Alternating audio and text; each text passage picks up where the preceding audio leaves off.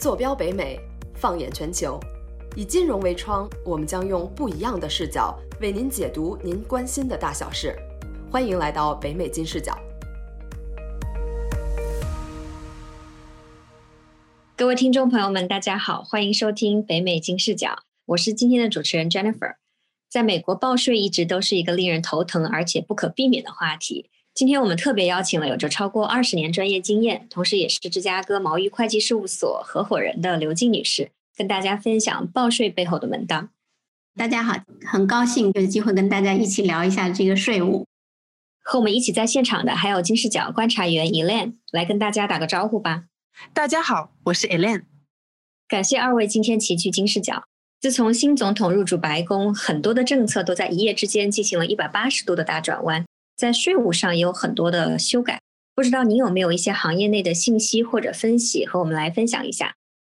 每四年这个一次的换届，其实税务都会有一些比较大的一些影响啊，主要是共和党跟民主党两方的一些基本的主张不太一样。拜登呢，他的一些税务啊，各种经济的主张，其实是他竞选的时候就已经有的一些计划。我今天跟大家分享的呢，主要是基于一个叫 Tax Foundation 他们做的一些分析。因为目前呢，我们还没有看到究竟要怎么样来立法来推行，都还不是很清楚。所以我们只是根据他之前出台的一些草稿啊、一些计划来做一个基础的分析。首先，它比较明显的不同呢，从个人的税法方面来说，对于低收入人群，它会有更多的一些税务的优惠政策。那对于高收入人群呢，税就会比较重一点。那简单的说呢，一个就是工资税，在美国你工资部分呢都会有 Social Security 和 Medicare tax，那这一部分它会有加重一些。另外就是我们叫 Capital Gain，就是资本利得，比如说你卖这个投资房啊，你买卖股票啊，就这个利得也会有明显的不同。那么还有就是所得税。所以主要是这三部分对于收入比较高的人群呢，会有加重的一个政策出来。那么第二部分呢，就是公司的税收方面的政策。川普二零一七年税改以后呢，公司的税率变成了百分之二十一，这个是一个 flat rate，也就是说，无论你的收入有多高，联邦税那都是百分之二十一。那在拜登的这个税改法案呢，他会把它提到百分之二十八，也就是加了七个百分点。对于公司来说，这个是一个比较大的影响。那另外一个以前不是很多的，它叫做 Corporate Minimum Book Tax，也就是叫 AMT。也就是说，你公司无论赚不赚钱，它都要给你一个最低的 tax rate。现在来说呢是百分之十五。当然，这个是针对比较大规模的公司了，应该是营收在一亿美金以上的公司来谈的啊。OK，那在您看来的话，这样的税务政策变化。会对未来的经济会有什么样的影响呢？一个就是比较明显的是国家的营收啊，政府的税收，也就是二零二一到二零三零十年之间呢，税收会增加大约三点三万亿美金。那么第二点呢，就是从这个 GDP 方面来看呢，它其实是一个下降的一个影响，也就是说 GDP 长期来说会下降百分之一点六二。另外一方面就是股票市场体量呢也会下降百分之三点七五，就长远来是比较不好的一个趋势。那另外呢就是全职的雇佣的人工也会减少五十四万两千个，也就是说工作岗位会减少。所以这个是 Tax Foundation 这个组织根据它的一些基本的政策，当然其中呢也会考虑到二零二零年的疫情的影响。就是这个是在这个基础上有所下降的一个趋势，是这样来的。到时候真正立法的时候，会不会存在一些妥协啊，或者考虑到其他方面的一些影响有所改变，那也都是有可能的。我感觉特别难懂这个美国税务体系啊，那它背后到底是怎么样的一个运作机理呢？其实我是觉得美国的税收是很复杂、很复杂的，每年也都是你知道，每四年都有各种不同的变化。那当然，总体来说，它其实是一个就是财富再分配嘛。政府收了这些税，要用到什么样子的地方，对吧？一部分就是通过 tax credit refund 给到这些低收入的，然后小孩子比较多的这些家庭。其实美国有百分之三四十都是每年其实都是拿政府的退税的，所以基本上来说，它其实是一个财富再分配的一个体制嘛。民主党对于高收入人群，它会有增税的一个措施，可是对于低收入呢，它相应会给更多 tax refund，也就是 credit。这个它有各个方面了，其实是很多的。那么其中比较大的、比较明显的一个就是我们叫 child tax credit，就是你有小孩的话都会有一个 credit。那目前来说呢，一个小孩大概十七岁以下了，是有两千块钱 child tax credit。它的这个新的政策会，当然这个是一个暂时的，就是会把这个两千块钱的 credit 增加到三千，然后六岁以下的小孩呢还会再增加六百。所以他的这个哲学就是，他要把这个钱重新分配。共和党的话呢，他会减公司的税。他认为说会扩大这个就业的岗位，然后也会给老百姓带来更多的收入。美国的税法的这个条款是非常非常多的，但是其实百分之九十呢是告诉你怎么样去合理避税的。它非常非常多的条款是告诉你说，哎，你要怎么样去做，然后去我们叫合理避税。看来民主党这是要劫富济贫啊！那现在有一个具体的界定高收入人群的收入数额吗？这个新的税收计划当中呢，它很明确的把高收入人群呢就定义在四十万美金以上年收入。所以当你在四十万以上呢，我刚刚讲的那些税收的增加就会适用于这些人群。主要来说呢，一个方面是它叫 payroll tax，也就是工资税。工资税我们指的是什么？就是 social security tax 六点二。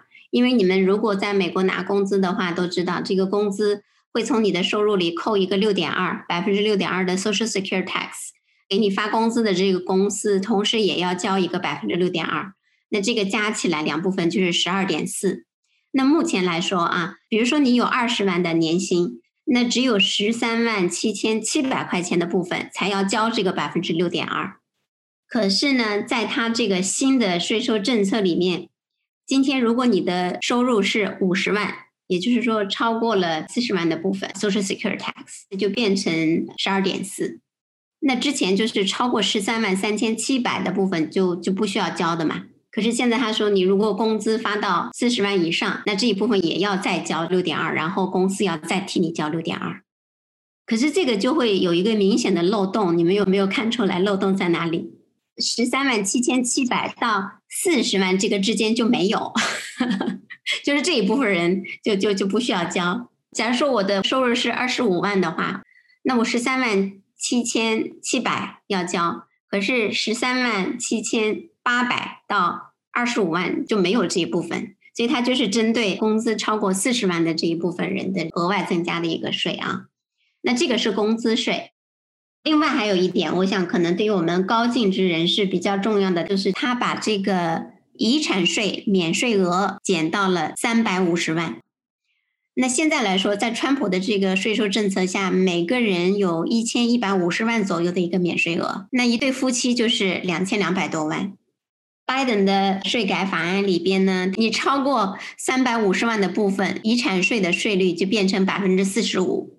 之前是只有百分之四十，超过的部分现在它又提高了，变成百分之四十五。我们其实原来的话。只有很少数的人需要去做这个遗产规划，比如说成立设立一个这个不可撤销的一个呃信托。那可是他当他把这个免税额减少到三三百五十万，那以后也有可能降低了，因为历史上在二零零八年的时候，那个免税额只有一百万，所以很多人就面临说，今年大概就需要去考虑一下设立这个信托的问题。不然这个税是很重的。就是我还要提到一点，就是大家应该都可以遇遇到的，就是呃，gift tax 的问题，就是 gift 的事情。嗯，大家我不晓得是不是知道了，就是每个人呢，在美国的话呢，每年都有一个一万五千块钱的一个 free tax 的一个 gift。就是你今天，比如说你有两个小孩，对吗？你妈妈可以给一个小孩一万五，给每一个小孩一万五。那爸爸也可以给一个小孩一万五，所以这样加起来是多少？一万五就六万块钱嘛。那这个就不占，就不会从你的这个呃遗产税的这个免税额里边占它的那个金额。所以这个是一个就是说可以呃免免 gift tax 的一个 transfer，一个 free 的 transfer。那除了高收入人群可能会多交税以外，还有什么样的税务政策会影响到咱们每一个普通老百姓呢？那另外就是 tax bracket，也就是说税率。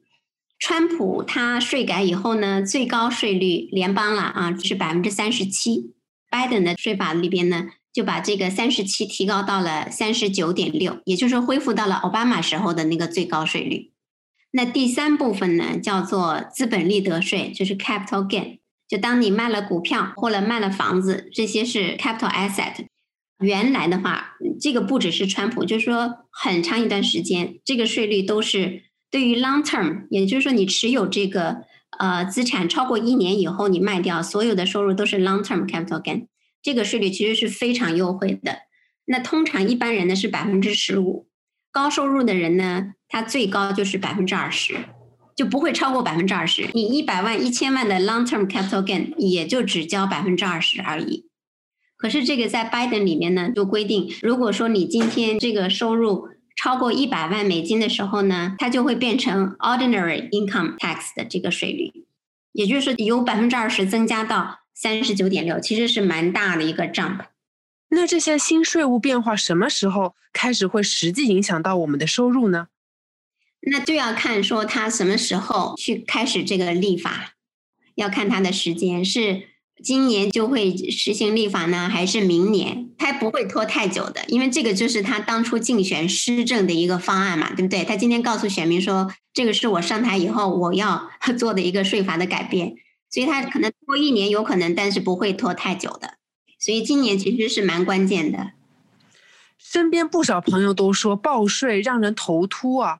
想干脆找个会计师帮自己报税，那您会建议大家自己报税呢，还是找一个专业人士代办呢？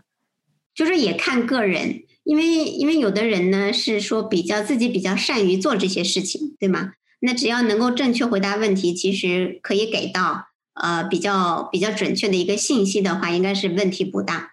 其实大部分人呢，如果说稍微复杂一点，比如说有的人有个 Schedule C，就是有自己的一个小的小的 business。对吧？要涉及到收入跟费用要抵扣啊，然后做一些 planning 啊，嗯，或者说呢，因为每年的税法多多少少都有一些变化啊，有的人会 miss 掉，就是我们会看到说出了问题的话呢，你这个软件大概就没办法来帮你了。那那当然，呃，会计师的话，像我们报税呢，你出什么问题，只要是我们范围内的，我们都可以帮你解决。另外就是说，我们当然都会有一些税务的一些建议。那你那个 tax software 给不到你的，对吧？它是一个标准的，嗯，所以看个人的需求，比较基本的、简单的 W two，嗯，那用用用这个 software 没有问题。你稍微比如说你有一个出租房啊，有就稍微涉及到这个有费用抵扣的，就会不一样。有的时候你多付个一百块钱，可是你省的税就不止这么多。如果说我决定了要通过会计师报税，那什么时候去联系会计师最为合适呢？收费又大概是个什么样的水平呢？现在报税的话，像今年啊，报税是呃，它已经有通知，大概二月十二号开始，因为大家一月份都还在收集各种表格嘛，所以大概二月初。那如果是就是 return 客户的话呢，那那就你资料全了就可以联系我们。如果是新的呢，当然就是要啊早一点了，比如说十二月啊。你年底之前，我可以根据你的这个去年的状况帮你分析一下啊，看看有什么，还有没有有有没有什么空间。具体费用啊，费用的话呢，其实还差别蛮大的。呃，我想基本费用应该是一百到两百之间吧。那其他的话就是再看，就是有没有一些都是根据表格来做。呃，像我们的话，我们其实大概是这个价格范围之内吧，这个区间之内。非常感谢刘静女士今天的分享。由于时间的关系，我们今天到这里就告一段落了。下期节目我们将会继续研究拜登税务政策的变化。感兴趣的朋友，请一定要锁定我们的节目。感谢您的收听，我们下一期再会。如果刚才的节目带给您一丝豁然开朗，请在播放平台上订阅我们的频道。欢迎您点赞、评论、转发，一键三连。